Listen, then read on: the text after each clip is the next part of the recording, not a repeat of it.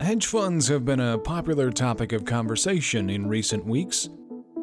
Citadel, Melvin Capital, BlackRock, you name it, and somewhere out there a retail investor is researching it. They partially contributed to the 2008 housing crash and recently lost billions to numerous online Reddit patrons.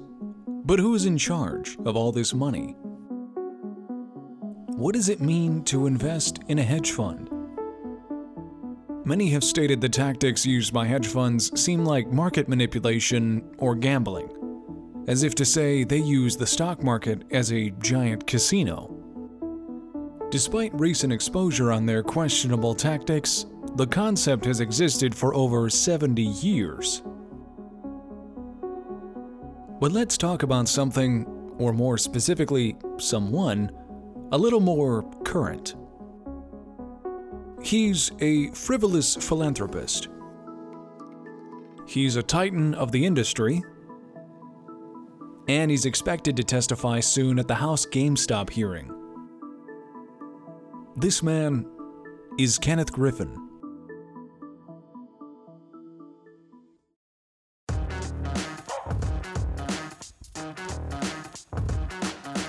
Money Talks, Wealth Whispers. My name is Connor, and I am fascinated by billionaires. How did they get so rich? Why is it so hard to get there? What advice can they give to the rest of us? That's what I'm here to find out. Join me each week as I examine a new member of the world's elite in the hopes of uncovering the secrets to vast wealth and study today's events to grow tomorrow's money. This is Billionaire Brainstorming.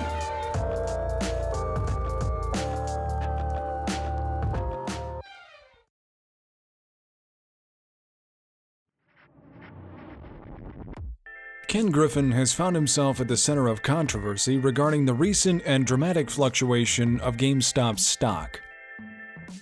For those of you who listened to last week's episode, you might recall that Citadel, the hedge fund managed by Griffin, is a key investor and contributor to the commission-free trading app Robinhood. This is exactly what has Griffin appearing before the House. According to an article from Yahoo Finance, Griffin is among a few other key CEOs appearing before the House that will offer lawmakers a chance to understand what happened on the market last month. Government investigations aside, Ken is no stranger to making things work during hard times. According to his bio on the Citadel website, he started trading stocks in college from his dorm room with a fax machine. It is worth noting that he started with $250,000 he raised from various family sources and two outside investors, according to Bloomberg.com. He's also a man of discipline and legacy, as he earned his bachelor's in economics from Harvard University and graduated in 1989 after only 3 years. Shortly after graduating, he moved to Chicago to work for Frank Meyer, founder of Glenwood Capital. Less than a year after that, he opened his own hedge fund, now known as Citadel, with only $4.5 million. Considering his net worth today is about $20 billion, that's nothing to sneeze at. Shortly after starting his hedge fund, his financial success continued as it delivered an annual return of just over 25% for the subsequent 15 years.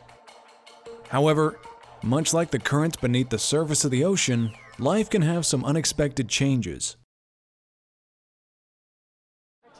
On the Nasdaq with Scott Wapner. Scott? All right, Mary, thanks so much. And just a note on those circuit breakers, just want to point out here that the Nasdaq does use the same circuit breaker as the NYSE, in case there was any question regarding that. Nasdaq, as we said, fully open, down 6%. That is a loss of 100 points. Just let me also point out that the Friars Club did the open this morning. I don't know if it's a good morning for a laugh or not. Perhaps we all are going to need one after the day today. But let's take a look at the big cap technology stocks here. Down more than $4. Traders here working the phone say a lot of their customers are freaked out, waiting to see how low the Dow will go. They're focused on the Dow, not so focused on OPEC. Yes, down here are actually amazed and impressed at the Markets didn't do actually worse. The spiders were fairly accurate and where they priced pre-opening. Well, thank you very much, Rick Santelli. We have all 30 Dow stocks open. The Dow is down 436 points. I don't know whether all 500 of the S&P stocks are open. It is down 47 3/4. The futures are pretty much, after a big dip, down to minus 68 or so. They are back to more or less minus 60. It's an extremely volatile situation. Nasdaq Composite has come off its lows down 86.5. So.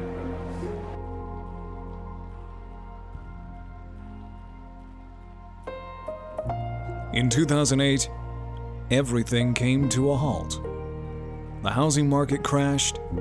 Banks lost billions, and millions of Americans suffered foreclosures. Citadel didn't suffer the worst. Then again, a loss of $9 billion is not something to dismiss. As various bailouts and economic recovery plans rolled out, Griffin continued to work with his team, who he stated to Bloomberg was, quote, better at trading than him. And 4 years later, all losses had been recovered by Citadel. That still doesn't answer the question of what a hedge fund actually is.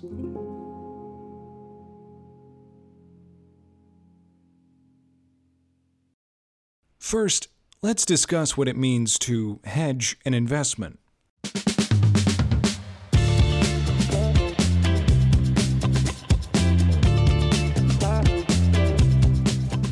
When a person hedges their investments, it essentially means they're playing it safe.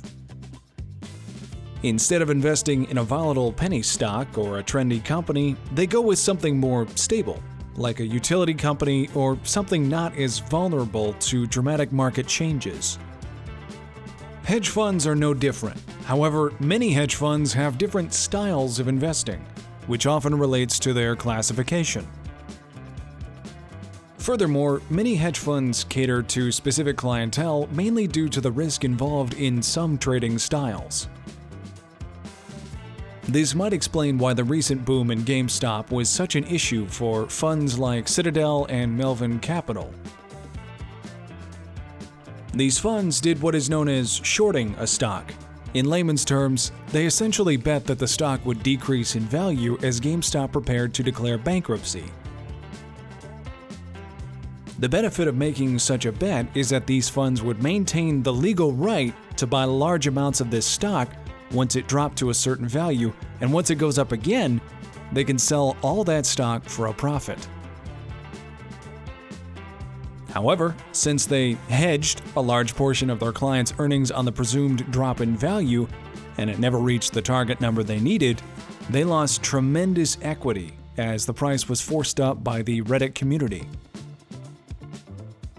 This realization is what sparked controversy once Robinhood and a few other trading platforms halted trading on GameStop stock, as many felt it was unfair to retail traders.